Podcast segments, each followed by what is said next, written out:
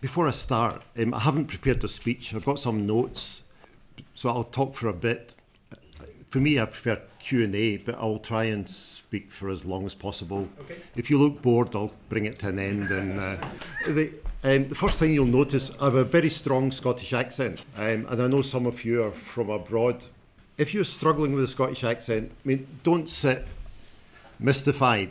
Um, just put your hand up and ask me to s- talk louder or slow down. You know, when I was in America, quite often people would struggle with the accent and the I'm not in that piece too. It says I'm 61, so I, am 61, and there are exceptions to the people who are like me.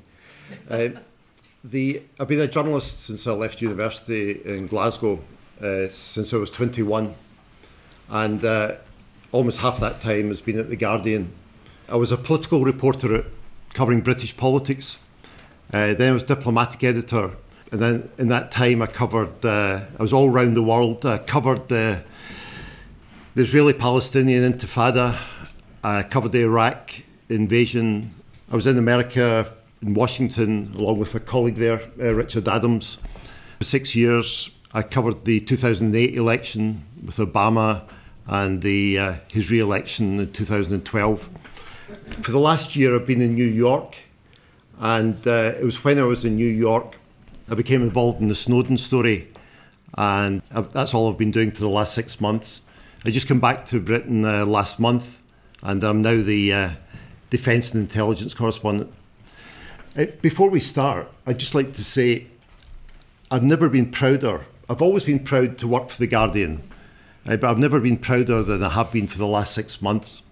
Uh, the editor of The Guardian, Alan Rusbridger, has been under enormous pressure from all, you know, from the British government, from the intelligence services, uh, from the White House, he's never buckled. He's had threats of know, prosecution.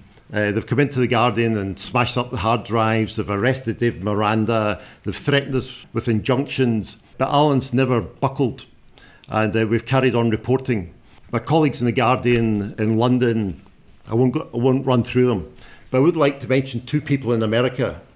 The US editor Janine Gibson is a fantastic journalist, and none of this would have happened without her. She's the one that brought Glenn Greenwald to The Guardian, and if that hadn't happened, we would never have been involved. And Janine, throughout this, Alan was dealing with the British government. Janine had to deal most of the time with the White House, the Director of National Intelligence, the FBI, the NSA, and various other intelligence agencies. And she never, ever was intimidated by them. She gave as good as she got. She listened to them, and she said, uh, "We're publishing anyway."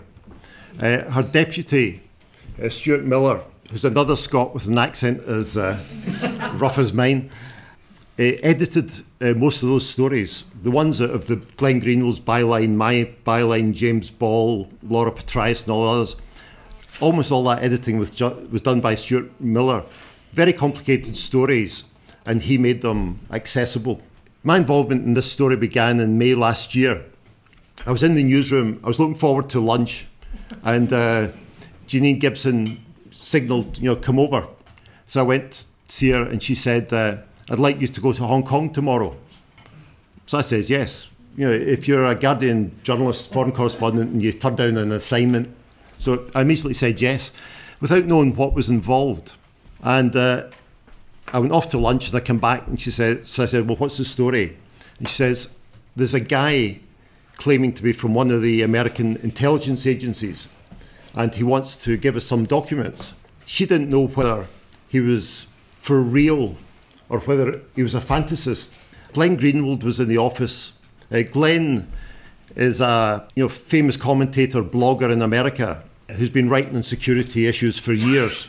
And Laura Poitras is a independent documentary filmmaker, done fantastic documentaries, especially from Iraq very single minded and courageous.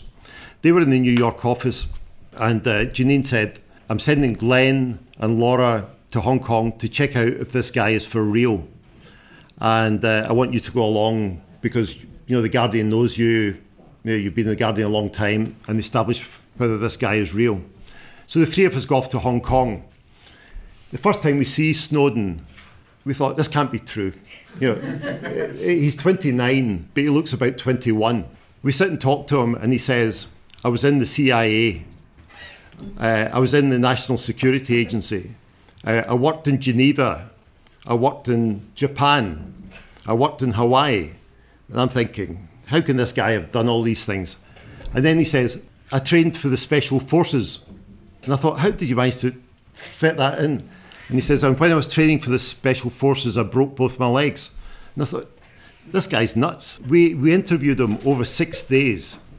And uh, you were talking to him, talking him in, to him in detail about the stories, and he gave us the documents. And we, we realised this wasn't a hoax, that this guy was for real. I sent a message back to Alan Rusbridger and Janine Gibson saying, I'm convinced this isn't a hoax, that this was not a lunatic this guy really did work for the NSA and that these NSA documents are genuine.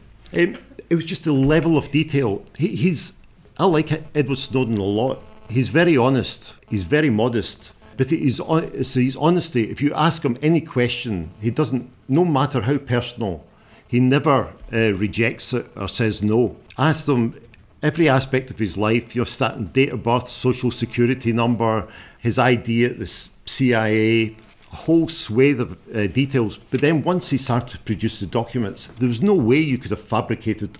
Um, he gave us tens of thousands of documents. They're complicated, but they are for real.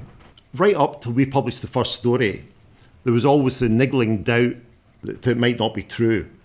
And once the first story was published and the intelligence services didn't come back and say, you've got this completely wrong, then we, we were off. We published four stories one on the data collection, uh, one on the relationship between the NSA and Google, Microsoft, and the other agencies, uh, one on President Obama's attitude to cybersecurity, and one on bound, about Boundless Informant, which is one of the systems that we used. At the time, I thought this is going to be too complicated for people. You know, it's too nerdy. Uh, people aren't going to get this. And it was a surprise to me the story was published and bang, it went all over the place. You know, it was just huge. So by the four days later, when we, when Edward Snowden said, "I want to go public," and Laura Poitras made the video of uh, Edward Snowden exposing himself, I knew at that point this story is huge uh, because of the reaction to the first four stories, and uh, that video and the story that accompanied it is the biggest story in the Guardian's history the, that video has been viewed more than anything else, and the story's been read uh, by more people than any other story. The day after he exposed himself, he disappeared in Hong Kong, and now, uh, as you know, he's in Russia. Throughout this period, the communications were really difficult. People have forgotten, at, at the time, we couldn't use phones. I couldn't phone Alan Rusbridger and uh, Janine Gibson and say, well, I'm sitting in Hong Kong and I'm talking to this guy about leaked NSA documents. So the phone was out. I, I, sent a tentative message in Gmail and get an angry message back saying, "Don't be daft. Gmail is not safe." So I uh, Richard Adams, who was sat in the Washington office with me for six years, know, knows that I'm one of the least technical people in the Guardian, completely befuddled by the digital age. But I had to learn fast in Hong Kong. So we switched to Hushmail, and I spent sent messages to Alan and Janine. And then 24 hours, having learned Hushmail, they said, "We don't trust that either. We're switching to CryptoCat." So I learned how to use CryptoCat, and then the message comes back, "Well, we don't trust this either." And eventually, we've established a system we think is secure now. And throughout the whole thing, we kept expecting the CIA to come and lift Edward Snowden. We didn't. It seemed inc- it seems incredible to me even now, after the first stories appeared or in the days running up to it, the CIA never went in and snatched Edward Snowden. You know, they, they hadn't realised that this was taking place. They knew he was missing, but they never came to get him. Well, that's you think the CIA have lifted people all over the place, and, and given the scale of the leak, you'd think they would have done anything to take him out. And he said that he expected that the CIA station was in the embassy not far from where he was staying. and he expected your rendition to take place. Well, for a spy, he's very careful in communications, but he's totally incompetent as a spy. Uh, uh, he flew to Hong Kong under his own name. Uh, when I stayed in the hotel, asked for anonymity. He was staying in the hotel, the Mira Hotel, under his own name. He was paying for his bills with his own credit card. Uh, they could have found him in nanoseconds. I mean, since Hong Kong, I mean, the story has just got all over the place. We've Obama's announced a review in America, given us the initial conclusions, the promised reform. Congress is uh, planning legislation. There's constant debate in America. There's hardly a day that you can pick up a paper or uh, watch television or listen to radio in America and it's not an issue on Twitter. In Germany, huge story because of the NSA listening into Angela Merkel's phones. In Brazil, huge story, lots of sympathy for uh, Snowden. Mexico, Indonesia, trouble with the Australians because uh, they were uh, listening into the Indonesian president's phone. In Britain, uh, by contrast with the America and, and everywhere else, for completely bizarre reasons that I don't quite understand, there's almost no debate. And we can discuss later why you think that might be. Maybe people here feel secure. Uh, maybe they feel that uh, national security trumps uh, the revelations in the press. Maybe it's our culture. We're brought up in James Bond. Maybe could be the government slapped a D, D notice on the British media as soon as the first story appeared. A D notice uh, tell advises the media not to report this story because it's uh, the information is sensitive. But it may be just that the rest of the British press and media don't like The Guardian. Because of the phone hacking scandal, uh, there's uh, journalists from uh, the Murdoch press in court just now uh, facing the prospect of going to jail. And uh, a lot of the media think, well, if they're going to jail, who cares if The Guardian's going to jail? So maybe it's just not any sympathy there for us at all. I, will just talk about a few points, uh, more general points, and then I'll open up to uh, Q&A. Th- this wasn't a great investigation uh, by me or Glenn Greenwald or Laura Poitras. The story landed in our laps. Snowden got in touch with uh, Glenn and Laura, and he didn't even give it to The Guardian. He came to Glenn Greenwald because Glenn was a blogger that he sympathised with. And he, so it was just by accident, and because Janine had the courage to take Glenn on, that the Guardian ended up with this story. But having come to the Guardian, it was a very complicated story to deal with. These documents, when you read them, they don't say, here's a story that has to be written. They're very technical. Uh, they're written in code, full of acronyms. And you have to read them over and over again and try and make links, work out what the acronyms mean, and uh, try and figure out you know, pull it together. People think that we've deliberately orchestrated this story by doing a sort of drip, drip. We drop, put in a story one week, then wait a few more weeks, then put another one in, as if been doing orchestrating this, doing it deliberately. We haven't. It's because it takes us weeks to work out where the next story is going to be.